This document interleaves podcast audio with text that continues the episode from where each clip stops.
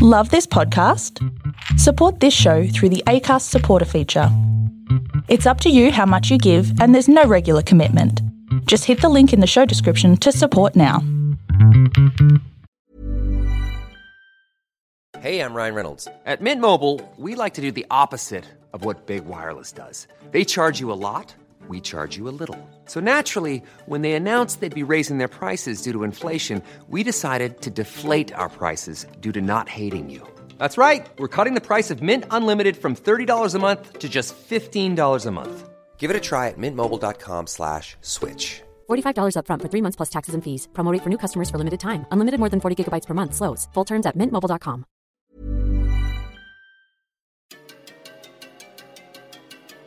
If you've listened to a few episodes of this podcast, I think we can all agree there have been a few themes starting to pop up quite regularly. One of those is that a lot of the victims of the nightmare co workers tend to be young and inexperienced, and it's that very inexperience that makes the toxic co workers and bosses target them. They don't know what the nightmares are doing.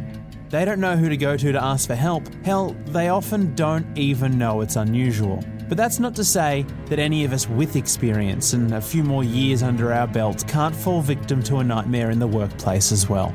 In fact, sometimes it's that very confidence gained from experience that makes us think we can't be touched and that maybe we are finally safe. That's when we might overlook a few things here or there, and before we know it, we're on the back foot, being yelled at by a boss for doing something they asked us to do in a coffee shop full of customers. That's what happened to Beck, a barista with 15 years' experience when she helped someone launch a brand new coffee shop. I'm Sam Blacker, and you're listening to I Work with a Nightmare.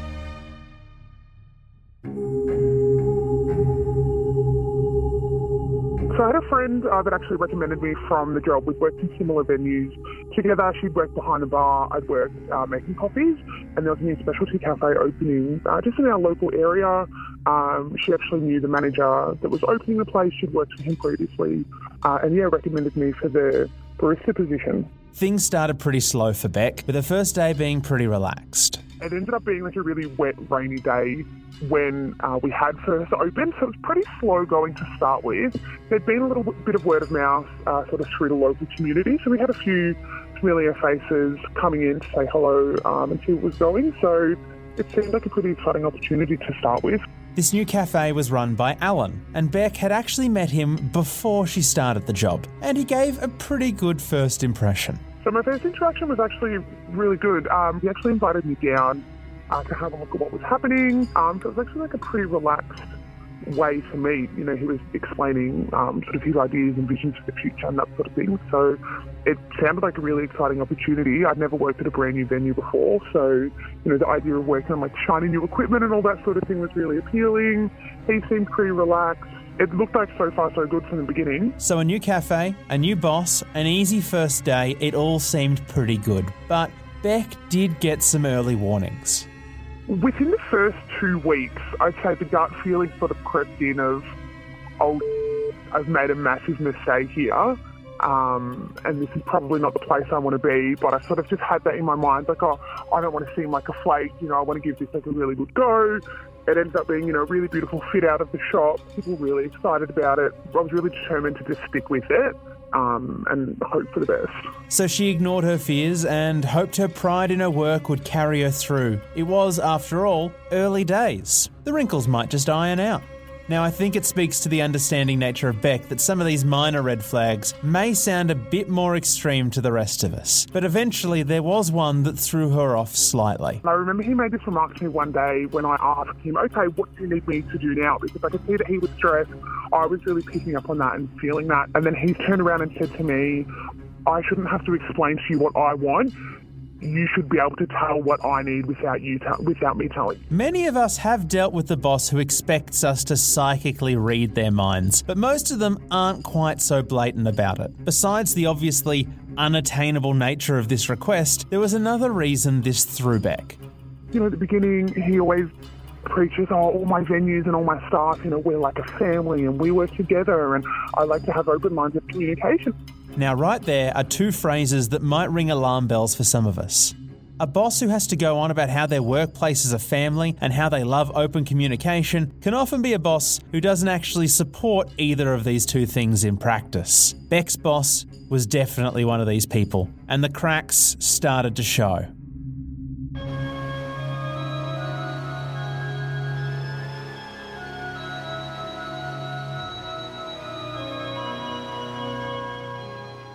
Uh, so it started to get busier and busier, which was fantastic, but he wasn't putting on the extra staff that we needed.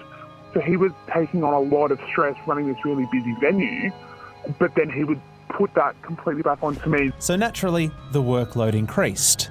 like crazy. We would have, you know, on a regular sort of Saturday, I'd be making sort of three, four hundred hot and cold drinks on my own.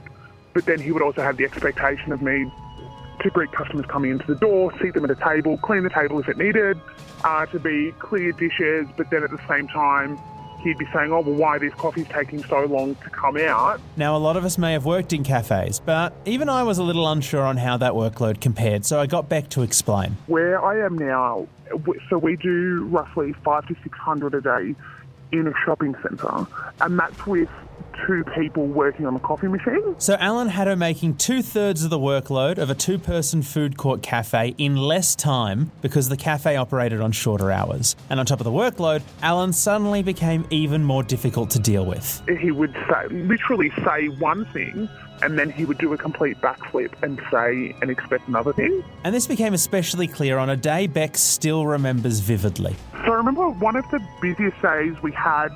Um, it was actually the first public holiday that the venue um, was open, but it was just honestly still to this day. I've worked in hospitality for 14 years now, nearly 15, and that was still probably one of the busiest services that I've ever run. So, it's a busy day, and Beck had a lot to do. So I was expected to be able to prepare, you know, the, all the cold drinks as well, plus all the coffees. And then you've got people coming in for takeaway coffees.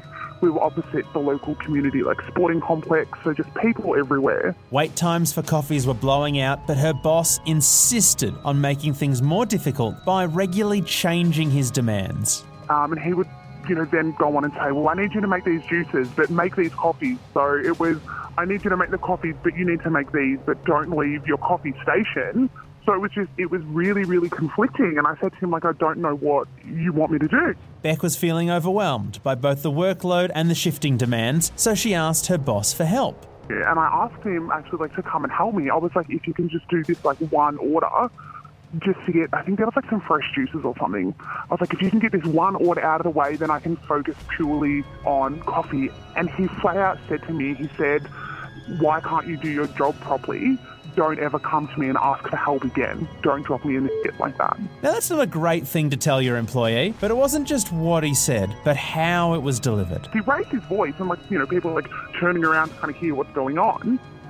But for him to flat out like just refuse to help me and tell me not to ask him for help, um, that just like really threw me, and I was just sort of like dumbfounded, I suppose, because I was like, hang on, like that. It just, I kind of almost couldn't believe that it happened because it just didn't seem right, but it did happen. Now, wouldn't it be nice if I said that the people turning around and the shock on Beck's face made Alan realise the error of his ways, and he became a more caring boss after this incident? Yeah, it'd be a lie if I said that. We all know what happens next. Things escalated.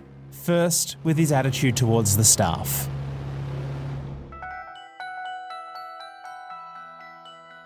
He always sort of had this like air in his attitude of um you know the way like he would treat the female staff differently and you know we were always like no matter how hard we tried in his eyes we always just fell short of being good enough And that attitude towards his staff affected their actual pay. Alan started pulling tricks with their shifts to take advantage of them. Tricks many of us may be all too familiar with. I used to do a lot of overtime there, but he was never actually willing to pay the extra hours. He'd say, Oh, if you can stay back to help me clean up for this extra hour, you know, you can leave an hour early tomorrow. And I would say, Oh, actually, that works out perfectly. You know, my mum and sister have organised to go out for lunch or something tomorrow. So if I take that hour back, that means I can join them.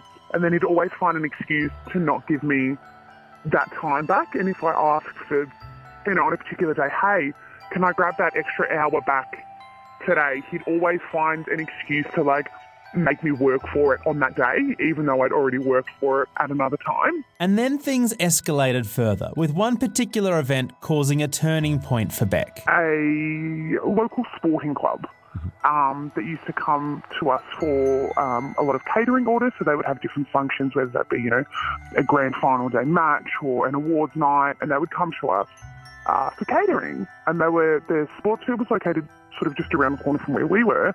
And on this particular day, there was a catering order that needed to be delivered.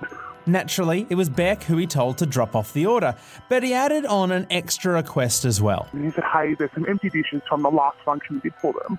once you've dropped off this catering order, they're going to bring the empty dishes downstairs for you to bring back. And I was like, yep, sweet, no problem. So off Beck went on a relatively normal job, and she actually went beyond what was needed of her. So I took my phone with me and I kept in contact. I said, hey, like I've just arrived. I've dropped this off. I'm waiting for the empty dishes. I'm on my way back. You know, see you soon. So after doing the job, she returns, and that's when things went downhill fast. He was just there by himself and you know that was him doing the rostering. That was completely his decision. And so I got back, and actually, you know, it had gotten busy. As I was walking back with all the empty dishes, I could see our outdoor seating area was completely full. And then I'm walking through, and I can see through the big glass doors we're full inside, and there's people waiting to order. So it was just him and a full cafe. He was stressed, but Beck still wasn't expecting the reaction she got. And he, just in front of all these people, just completely lost it at me. Like, where have you been? Why did you take so long? What were you doing? Naturally, this completely threw Beck. Again, I was just shocked. I just, I didn't understand his train of thought. It was like, I'm doing exactly what you've asked me to do. It's not my fault that it's gotten busy while I've been away and you're on your own. I just did the job, you know, the job that he'd asked me to do.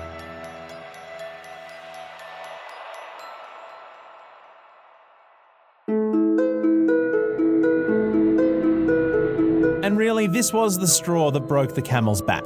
I'd been there probably probably about six or eight months um, when that happened with the catering order, um, and then that was sort of like what made me kind of sat there like, right, I have to like get out of here. Beck was experienced and reliable, so she got offered a new job pretty quickly after deciding to leave. Unfortunately, she made an unwise choice. I'd actually given my resignation, and he like he did a complete backflip. He's like, I'm so sorry all of this has happened. Like, you know, we desperately need you. I really want you to stay. You're an amazing barista. And I just completely fell for every word he said, so I stayed. Now it's easy as an outsider to be confused, but Beck was optimistic and genuinely wanted the cafe to work. But we all know what happens next. And then like his attitude just got worse and worse. The expectations just got higher and higher. Um, but there were no, you know, no extra sets of hands, no extra staff members, all that sort of thing. Um, and it's got to a point where it was just, I physically couldn't handle how busy it was with just me. Then the normal feelings started to creep in the anxiety and the panic, and Beck found herself waking up dreading going to work. So she finally pulled the pin. Not something I would honestly normally do. I actually just sent him a text message and I was like, I'm done. I'm completely done with all of this. And he said, Oh, but you know, like come in, sit down, we'll have a meeting. And I was like, Well, I actually have tried to talk to you about this multiple times and you never want to listen. And I just said to him, I was like, I actually don't have anything to say to you anymore. Immediately after leaving, it was clear just how much the job, and Alan in particular, had been affecting her. I actually shopped out of my local area um, for quite a long time because it just made me. So I like I would usually you know every day drive past where I used to work. Um, and I'd actually get quite anxious at the thought of like going out and like you know if I see him and just because of how horrible like he was to me, I actually like had to leave the supermarket once because I saw his wife and kids were there doing groceries and like that alone like was enough to kind of give me like a I ended up having a panic attack in the middle of the supermarket and I was like I have to get out of here. The cafe is still running, and being part of the local community means Beck has heard a few things. Now, I do have people that I've bumped into in the supermarket that sort of say, oh, you know, like since you left, and the coffee's like not as good there, and that makes me have like a little chuckle to myself. It's sad that the only solution in these situations is to physically remove yourself, but that's what Beck had to do. She was experienced and empathetic, but still fell victim to Alan and his toxic behaviour. Luckily, she's going a lot better now. Amazing, like so good. I've honestly, yeah, like not been this good in a long time. I'm actually like studying now, so different career. And I think now, because I actually really enjoy making coffee, I just like, I have a lot of fun with it. It's something, you know, you can see on people's faces when they take a sip of a really good coffee how much they enjoy it. And so now that I kind of know, like, I'm on the way out of the career, I can kind of just like relax and have some more fun with it. Sadly, Beck's story will be all too relatable for many people. The hospitality industry can be extremely stressful and a breeding ground for nightmares. You may have found this story quite relatable, and if so, I would love to hear your stories of nightmares you've worked with as well. Feel free to send me a message through my website, samblacker.com, or through my socials. I work with a nightmare on Instagram or Sam Blacker on Facebook. And if you enjoyed hearing Beck's story or any of the other nightmare stories on this podcast, I'd love it if you could support the show. You can do that by giving it a review or a rating on any podcast apps that you use, or by telling friends about it. The more we spread, the more people hear about it, and the more stories I'll be able to get for the show. I'll be back in two more weeks with another story. Until then, good luck at work.